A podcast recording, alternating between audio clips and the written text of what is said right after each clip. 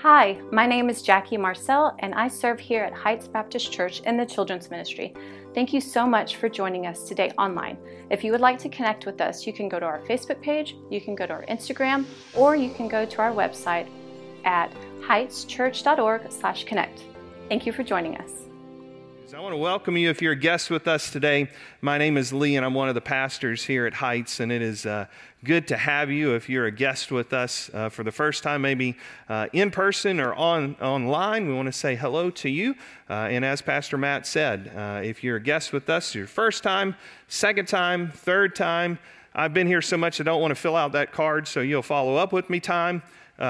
We'd love to still get to know you. All right, so if you can take that welcome card out and uh, let us know who you are, we'd love to be able to pray for you and, and just get to know you a little bit better. And on the back side of that card, uh, anybody and everybody can let us know uh, a prayer request that you might have, decision you might make during the service. We'd love to be able to follow up with you. If you've got a Bible with you today, whether it is electronic or a paper copy, if you will find Acts chapter 1, uh, Acts chapter 1 is where I will meet you here in a moment. Uh, so, Acts chapter 1 uh, is where we'll be uh, this morning and uh, find that passage, and I'll meet you there in a moment. Acts chapter 1. Behind every action in life is rooted, uh, that, that comes out of everything we do, is rooted from a why question. Right, so when you think of everything you do, you have essentially answered a why question to yourself, and that has led to the action uh, that you have done. So, for instance, uh, coming up in the film room tomorrow, there's going to be a lot of college quarterbacks uh, watching game film, and the offensive coordinator is going to go, Why did you just throw that ball to that wide receiver? And some of them are going to say, Well, I thought he was open and it got picked off, or he was open in the back of the end zone and I threw it. If you get pulled over by the police officer, they may call, say, you know, why did you run the red light? You say, well, I was, you know, late for work and it was yellow when I started, you know, going through it. I have a, a friend say, well, why did you retire from work? Well, I was tired of working. I was ready to retire. As a student, maybe your parents, why did you fail the test? Well, I didn't study, but I prayed, right? You know, didn't quite work that way. or why did you get an A on the test? Because I studied and I prayed. You know, so, you know, everything we do in life originates out of a why question. We're starting a, a, a, series over the next five, six weeks called Why We, and we're going to be moving through the book of Acts. And essentially, we're asking these questions Why do we do what we do as a church? Why do we want to help start new churches like uh, Pastor Ray you heard from last week? Why do we want to help uh, start new churches? Why do we baptize people? Why do we share the gospel? You know, why do we start Hispanic ministry? Why do we have life groups? Why do we do what we do as a church? Because our prayer is as our ministries and our church begins to expand out and our feet get busy with the gospel, we want to make sure our feet are on solid ground. I want to make sure we understand why we do what we do as a church from a biblical perspective. And so I want to encourage you over the next several weeks really to engage in this series. Uh, make it a priority to be here. If you can't be here because of life circumstances that week, uh, listen to audio uh, podcasts for that or find us on our YouTube page, Facebook page, and make sure you've got that deep understanding of why God's calling us to do what we want to do as a church and that role that you play in expanding out God's kingdom. So I want to invite you this morning, if you're able to, we're going to read uh, verses 1 through 11. If you don't mind standing again as we read God's word, if you're able to stand on your feet for that. If not, don't worry and just stay seated where you are. This morning, we're going to look at why we love and lead all people to a new life with Christ. Luke writes this in verse 1, Acts chapter 1. In the first book, O Theophilus, I have dealt with all that Jesus began to do and teach until the day when he was taken up, after he had given commands through the Holy Spirit to the apostles whom he chosen. Verse 3 He presented himself alive to them after his sufferings by many proofs, appearing to them during 40 days and speaking about the kingdom of God. And while staying, verse 4 says, with them, he ordered them not to depart from Jerusalem but to wait for the promise of the Father, which he had said, You have heard from me. For John baptized with water, but you will be baptized with the Holy Spirit not many days from now. We pick up in verse 6. It says, So when they had come together, they asked him, Lord, will you at this time restore the kingdom to Israel? He said to them, It is not for you to know the times or seasons that the Father has fixed by his own authority, but you will receive power when the Holy Spirit has come upon you. You'll be my witnesses in Jerusalem, in all Judea, Samaria, to the ends of the earth. When he said these things, as they were looking on, he was lifted up, and a cloud took him out of their sight. Verse 10 While they were gazing into heaven as he went, behold, two men stood beside them in white robes and said, Men of Galilee, why do you stand looking into heaven? This Jesus who was taken up from you into heaven will come in the same way as you saw him go into heaven. Father, we thank you for songs that have been written by men and women that we can sing to you and about you. Lord, we love the way that music plays a, a, deep part in our worship, uh, the creation of music that stirs and speaks to our souls as, as we can sing to you and we sing out and we encourage one another by that singing and those words. And Father, we thank you for being able to worship you through the Word of God, the way you have revealed yourself to us through the written Word. And Father, we pray this morning that as uh, we hear your Word, uh, that Lord, you would move in a way that would uh, help us in our faith. Um, Lord, maybe it's someone coming to faith for the first time in Christ today, or maybe someone being strengthened, encouraged built up. And Father, we want to see that happen because you're a God that's worthy of all worship. And so, Lord, we pray this morning that you help us. Lord, help me as I preach. Help us to hear and help us to recognize the work of the Spirit in our lives. We pray in Christ's name. Amen. Amen. You may be seated. You know, when we start asking the question, why do we love and lead all people to a new life with Christ? This passage really shows us what God does uh, in our lives as a church, as people. First, you see that God has a promise for his people. I want you to notice that God has a promise for his people. This is Luke that is writing to Theophilus. Now, this is kind of part two of the Gospel of Luke, if you will. Uh, Luke has written the Gospel to Theophilus, and this is a follow up letter. Uh, the book of Acts, the letter of Acts that he's written to Theophilus, is really the history of the early church. Uh, we're going to see the church born in chapter 2. Uh, you'll see the expanse of the church all throughout uh, the 28 chapters of Acts. And so Luke is writing to Theophilus saying, here's what's been happening uh, in the church. Now, Theophilus uh, is a Roman official. Um, don't know a whole lot about him. Maybe he is searching for Christ. Maybe he's a new Christian, uh, but Luke is writing to him. Luke also dates chapter 1 40 days after the death, burial, and resurrection of Christ. And Luke tells you something kind of important that's been happening over those 40 days. He says that Jesus has been appearing off and on to the apostles, and he's been teaching them about the kingdom of God. I want you to notice that right there in, in verses 3 and 4. That's an important marker to put down that Jesus has been teaching them about the kingdom. So make sure you kind of book that mark in your head. But then Jesus gives them a promise, and it's an important promise. Jesus says this wait in Jerusalem, don't depart, because soon the Holy Spirit is coming. All right? He says, wait in Jerusalem.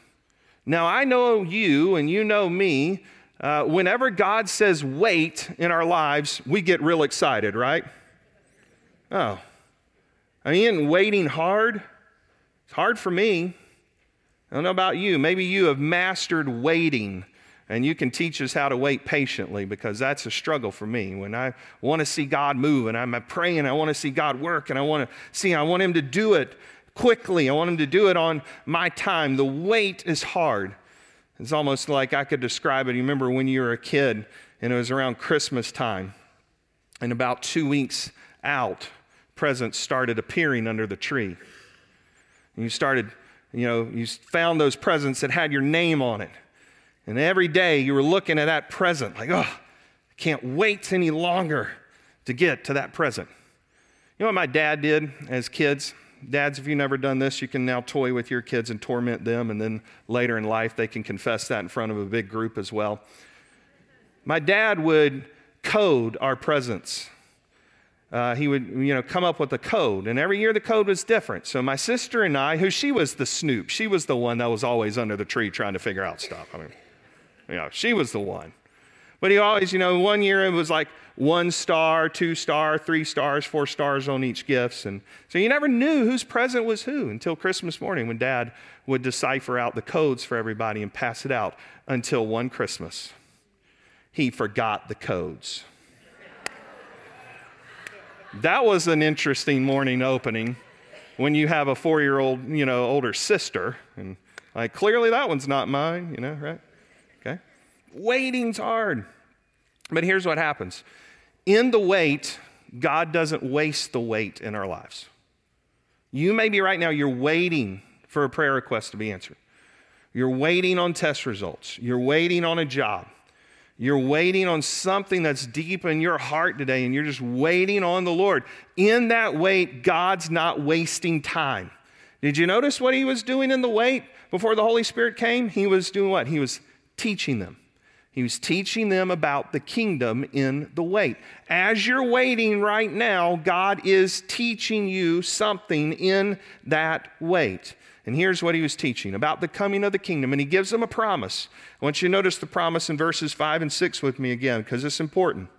He says, Wait in Jerusalem Wait for the promise of the Father, which that's the Holy Spirit. Jesus has gone over this in John chapter 14, 15, 16. That promise is rooted in the Old Testament, Joel chapter 2. The Holy Spirit's coming. And he says, verse 5, you're going to, John baptized with water, but you're going to be baptized with the Holy Spirit not many days from now. Understand this God has a promise for his people. He's promising them, I'm leaving and the Holy Spirit's coming. That's the promise. And that's rooted in the Old Testament. Jesus has been telling them this. And he says, Listen, John baptized you with water. John immersed you with water. John covered you with water. Now you're going to be immersed in the Holy Spirit. You're going to be covered in the Holy Spirit. And that leads the disciples to ask a really great question. And sometimes I think we're a little unfair to them when we read our Bibles uh, because we kind of obviously reading the whole story, they're living it out. And the next question is a fascinating question because they're like, well, Lord, is, is now the time for your kingdom? Like, are you restoring the kingdom of Israel? That promise that was made long ago that David, you know, on the throne of David would be the ruler and the uh, one reigning for all of eternity. We know that's you now, Jesus. Like there's no doubt in our minds. You're the Messiah. You're the Christ. That's not debated. Is now the time that you're restoring the kingdom of Israel? And the reason they're asking that question when they're asking it's this. Oftentimes, the promises of God in the Old Testament are linked to the restoration of Israel. What has Jesus just been teaching? I told you to lock it back in your brain a minute ago. He's been teaching about the kingdom. And he's been saying, hey, the kingdom is coming. And now he's just told us the Holy Spirit's coming. And these are guys who knew their Old Testament prophets and they're like, wait a minute, Joel chapter 2 says the Holy Spirit's going to come and all these things are going to happen.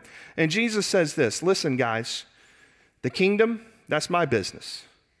I'm about to tell you your business. When the kingdom comes, Jesus says, That's my business. I'm about to tell you your business. But I want you to notice this this morning. You have a God that gives a promise to his people. But then God gives us a purpose. Like, uh, that, that God doesn't leave us purposefully, you know, in life where we're just kind of out there floating. We have a purpose just as they had a purpose. Notice this purpose. He says, You're going to receive power, verse 8, when the Holy Spirit has come upon you You'll be my witnesses in Jerusalem, in all Judea, Samaria, and to the ends of the earth. So, as we're seeking to love and lead all people to a new life with Christ, God gives us a promise, the Holy Spirit, and gives us a purpose to be witnesses. Now, notice what He's done. He's given us essential teaching about the kingdom, and now He's given us essential power that we need in our lives.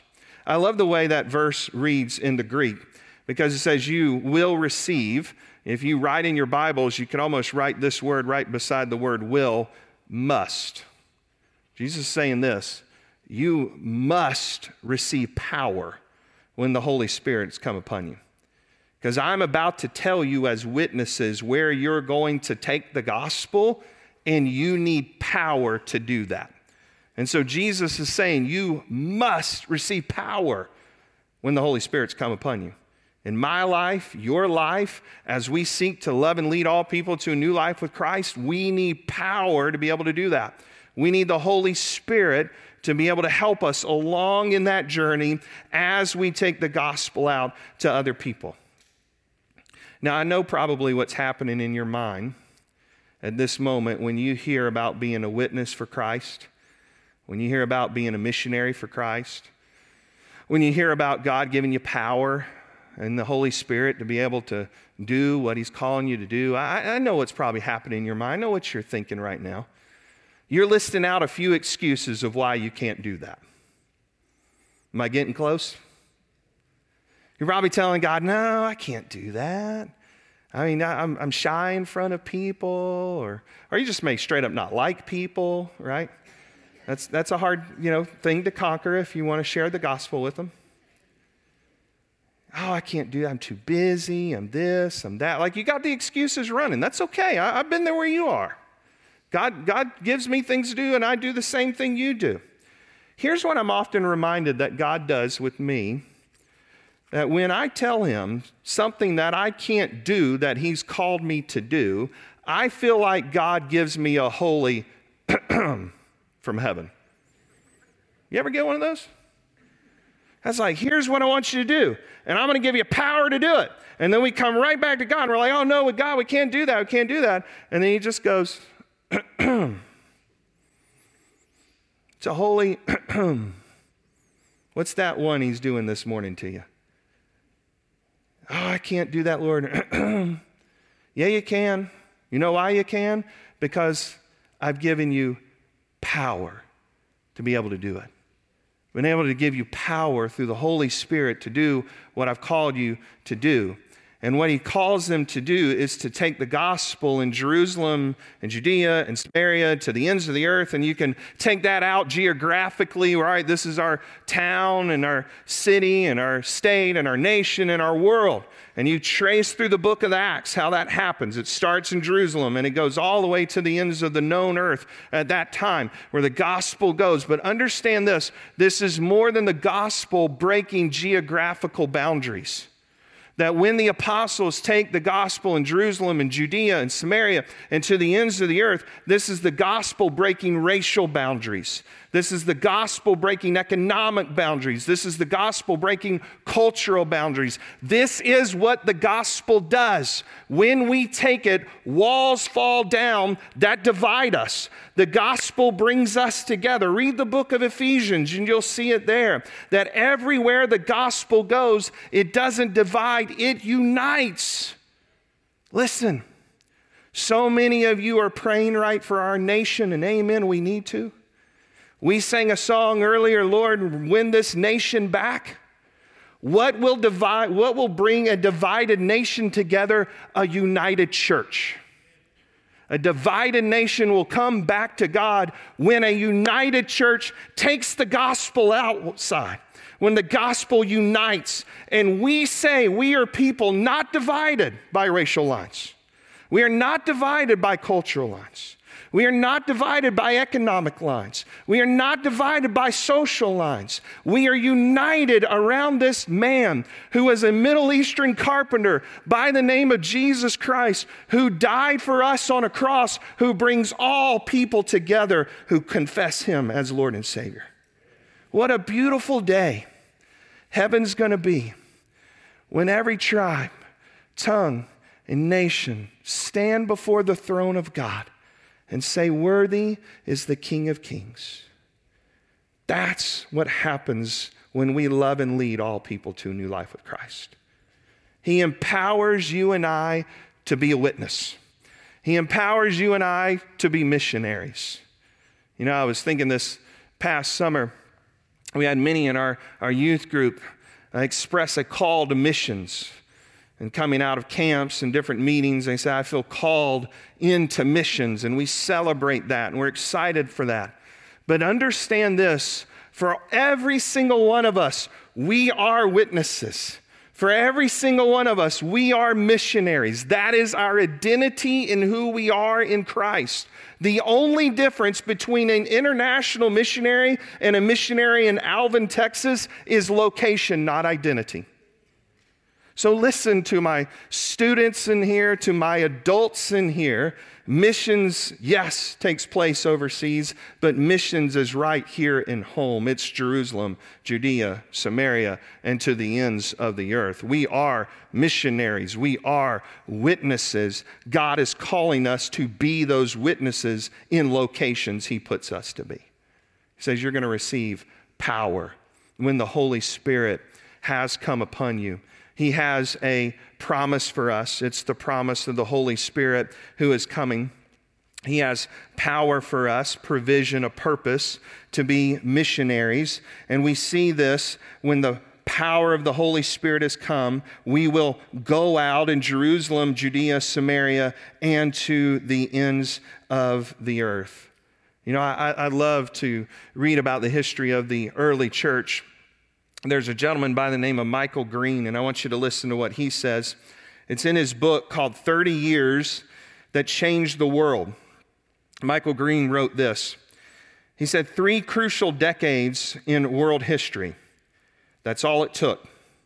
In the years between 33 AD and 64 AD, a new movement was born. In those 30 years, the church had sufficient growth and credibility to become the world's largest religion the world has ever seen and to change the lives of hundreds of millions of people. It is spread currently in the every corner of the globe. Today, Christians have 2 billion followers. It has had an impact on civilization, on culture, on education, on medicine, on freedom, and on course of the lives of countless people worldwide. And the seedbed of all of this, the time when it took to take a decisive root, was in three decades, just in 30 years. It all began with a dozen men and a handful of women, and then the Spirit came. Just think about that.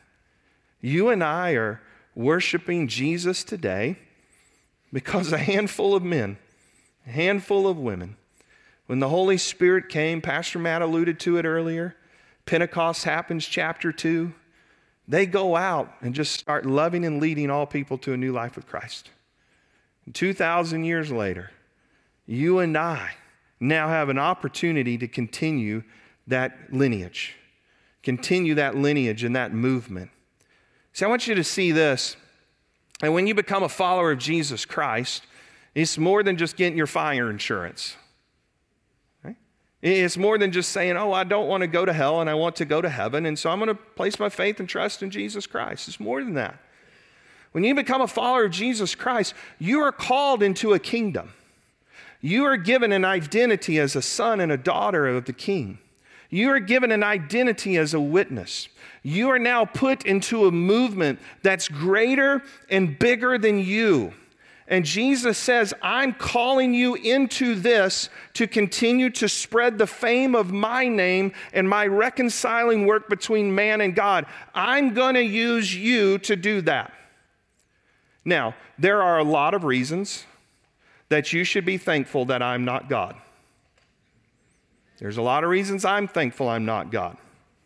If I was God, there would not be a lot of people in heaven. I'll just be straight up honest, okay? Just wouldn't be. I'd clear out a lot of Houston traffic pretty quick, I could tell you that. But if I was God, honestly, I would have designed the evangelization, of the world completely different. I wouldn't have used humans. Because I've had some conversations with adults lately that have made me lose faith in humanity sometimes. Where I'm like, I'm really talking to adults about this, and I can't believe I'm talking to adults about this. So there's times I look around humanity, I'm like, we're the best that God's got. Whew. Man. But you know what? We're playing A.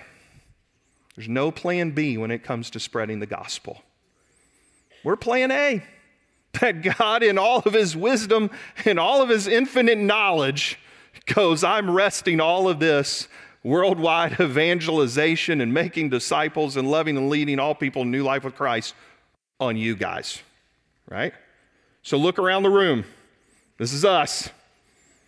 You might go, oh boy, I don't know about those folks in that section over there. And that section over there is like, I don't know about that section over there. But praise be to God that Jesus is the King of Kings who unites us together, right? And He gives us the Holy Spirit to be able to do it. He Gives us the Holy Spirit to give us the power to do what He's calling us to do. See, I love the way that verse 8's written. Verse 8's written in the Greek as, This is what you will do. That's the way Jesus is saying it in the, in the Greek. And the original is, You will be my witnesses in Jerusalem, Judea, Samaria, and the other parts of the earth. You will do this. You will go. The gospel will go. You and I are part of that movement of taking the gospel out. I want you to see that God has a promise for us, the Holy Spirit. He has a purpose for us, He has a plan for His kingdom. Our purpose to be witnesses, but I want you to notice this plan He has for His kingdom. Verses 9 and 11. And He said these things as they were looking on. He was lifted up, and a cloud took Him out of their sight. I'm going to tell you, I love verse 10. They were gazing to heaven as he went. Behold, two men stood beside him in white robes. And here's what I love about verses 10 and 11. It's so comical to me. Mill and Galilee, why do you stand looking into heaven? You ever stopped and paused in your Bible and answered questions like that? I mean, here they are. Jesus just, they're looking up. Two angels appear. Why are you guys standing looking in heaven? Can you give us five minutes to process what we just saw? I mean, you got Peter going, I think he's behind that cloud that looks like a duck. You know? You got another one like, I think he's behind that cloud that looks like a goldfish. Thomas is over there just still doubting everything. He's like, I don't know where he went. But notice what he says This Jesus, who is taken up from you into heaven, will come in the same way as you saw him go. Now, what he made there was an eschatological statement that's filled with eschatology, which means about the return of Christ. And here's the problem some of us, which isn't wrong to look at charts and maps and try to figure out, you know, are we pre tribulation rapture, mid tribulation rapture, post tribulation rapture? I'm just good whenever it happens type of rapture. That's my theology. If Jesus wants to take us out of this joint, I'm good. We'll get so busy stargazing at everything else, we'll forget the mission. That's what the angels are saying. Hey, guys, He's promised you the Holy Spirit, He's given you a purpose. Go be witnesses. Why are you still standing here? Go. That's what the angels are saying. Go. Here's what you're supposed to do go. You and I can get so distracted that we forget what God has called us into. And this morning, I don't want you to lose that amazement. I don't want you to lose the amazement for one second that Jesus Christ not only died on the cross for your sin, not only was raised from the grave on the third day to provide you eternal life. Don't, don't lose the amazement in that, but don't lose the amazement in this that Jesus says, I'm depositing the Holy Spirit in you. I'm giving you the Spirit, and I'm calling you into kingdom work. Man, I get so fired up and amazed by that. That God would use a person like me just to be called into something bigger than himself, called into kingdom work to love and lead all people to a new life with Christ. You and I all should be amazed that God, for one second, would go, I'm putting my spirit in you, and then I'm going to use you to bring other people to Jesus. Man, that's amazing to me. And so this morning, why do we love and lead all people to a new life with Christ? Because God's given us a promise that He's fulfilled. The Holy Spirit comes upon you when you place your faith and trust in Christ. God's given us a purpose to be witnesses, and He has a plan for His kingdom. His kingdom's going to come on His time period. And in the meantime, we're just going to go out and live out that purpose Would you bow your heads, close your eyes with me? You know, the Bible calls us just to pray in our own words, in our own way. And so maybe you've never really prayed, or you say, I'm ready to place my faith in Christ, but I don't know what to say. Then I'm just going to pray a simple prayer that you can follow along with me right where you are. And it's God that knows your heart. And so you can simply just bow in prayer and say, Dear God, today I'm ready to place my faith and trust in Jesus as my Lord and Savior. Thank you for saving me. Amen. You know, if you've prayed that prayer today, first and foremost, we are proud of you. We're excited that you're taking that step of faith, and we'd love to connect with you follow up with you and, and just cheer you on in your journey now with Christ. And so you can connect with us by going to heightschurch.org slash connect. Click the decision tab that's going to bring up a form for you to fill out. That's going to come right to me, and we're going to be in touch with you to see how we can come alongside of you and encourage you. If you're in our area, we'd love to connect with you in person on a Sunday morning. Our life groups are at 9 a.m. and our worship service starts at 10:30 a.m. So we hope to see you soon and we hope you have a great week. God bless.